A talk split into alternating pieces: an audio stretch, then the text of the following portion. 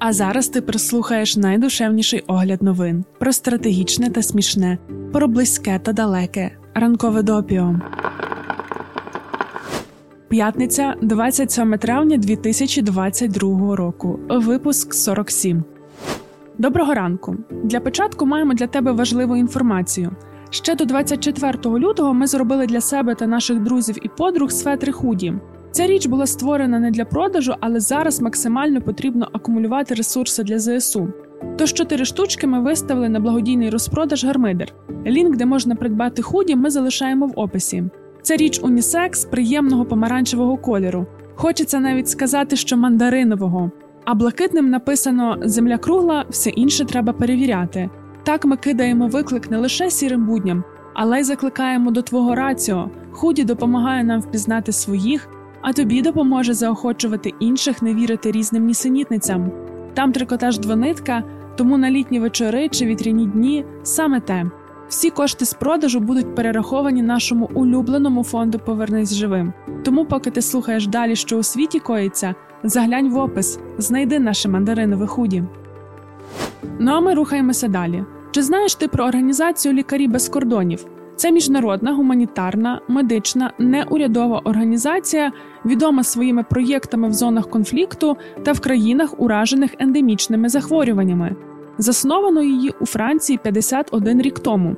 Основними напрямками роботи є цукровий діабет, стійкі до ліків інфекції, ВІЛ-СНІД, гепатит С, тропічні та занедбані хвороби, туберкульоз, вакцини та ковід. І ось лікарі, фотографи, правозахисники та науковці звернулися до цієї організації, щоб висловити занепокоєння щодо використання травми вразливих пацієнтів для просування своєї роботи. Відкритий лист до організації підписали майже півсотні осіб. Що ж конкретно викликає занепокоєння? Лікарів без кордонів звинувачують в тому, що організація замовила, опублікувала та дозволила продаж на фотостоках світлин, які експлуатують вразливих темношкірих людей, зокрема дітей. Так, на одній з фотографій зображено 14-річну дівчину, яка шукала у клініці лікарів без кордонів препарати для профілактики ВІЛ після зґвалтування. Серед світлин також зображено хлопчика із Західної Африки, який страждає від холери. Ціни на світлини коливаються від 80 до 500 доларів. The Guardian наводять коментар доктора Хасана Західа, колишнього співробітника лікарів без кордонів у Пакистані. Цитуємо. Уся їхня бізнес-модель базується на продажу людських нещасть. Це частина колоніальної спадщини організації. Доки ця бізнес-модель залишається незмінною, ми продовжуватимемо красти гідність пацієнтів заради фінансування операцій. Кінець цитати. На відкритий лист реагували вже і в самій організації. В офіційному коментарі лікарів без кордонів йдеться про те, що організація не отримує прибутку з продажу стокових зображень.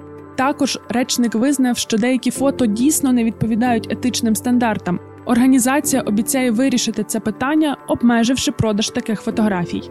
Того самого дня, як з'явилася інформація про офіційне звернення до лікарів без кордонів, українські медійниці звернулися до уповноваженої справ людини Людмили Денісової. Предмет звернення комунікація щодо статевих злочинів під час війни. Омбудсменку просять привертати увагу саме до встановлених фактів злочинів та пам'ятати, що це травматична тема, яку не варто перетворювати на скандальну хроніку.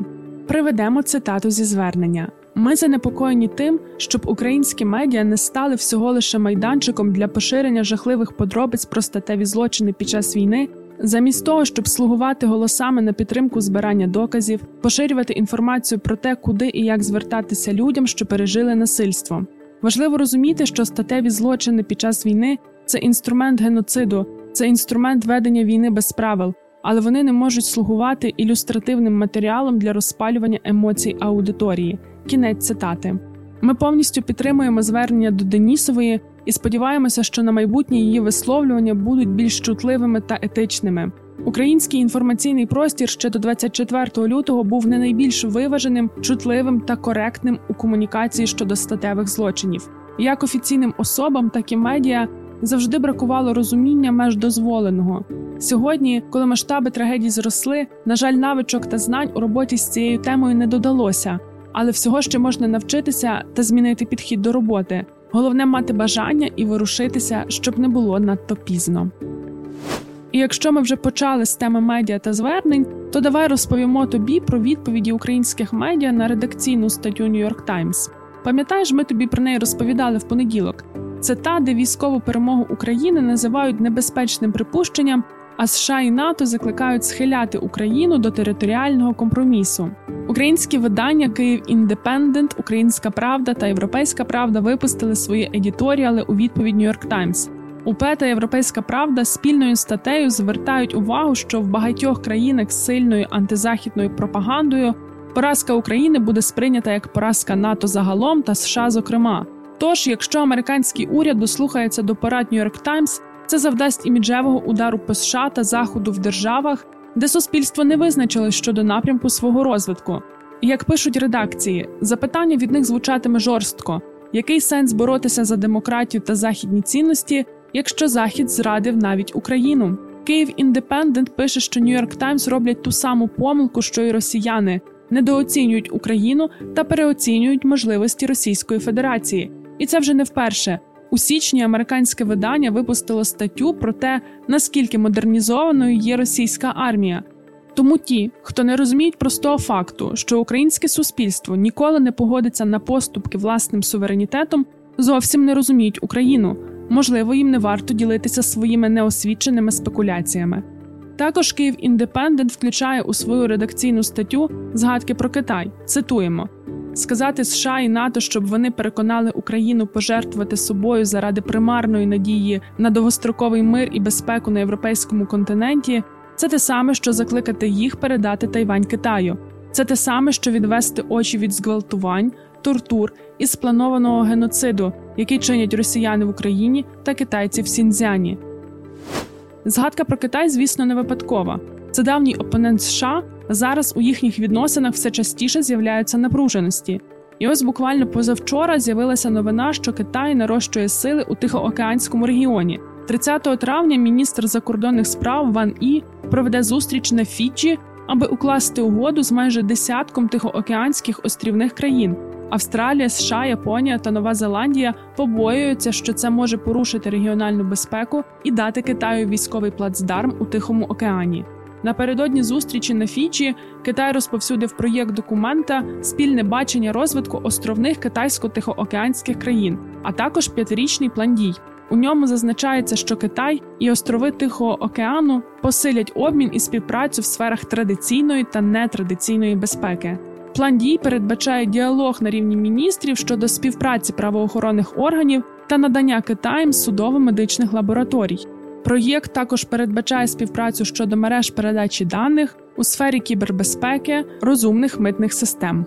Ком'юніке обумовлює, що тихоокеанські острівні держави зможуть використовувати збалансований підхід до технічного прогресу, економічного розвитку та національної безпеки.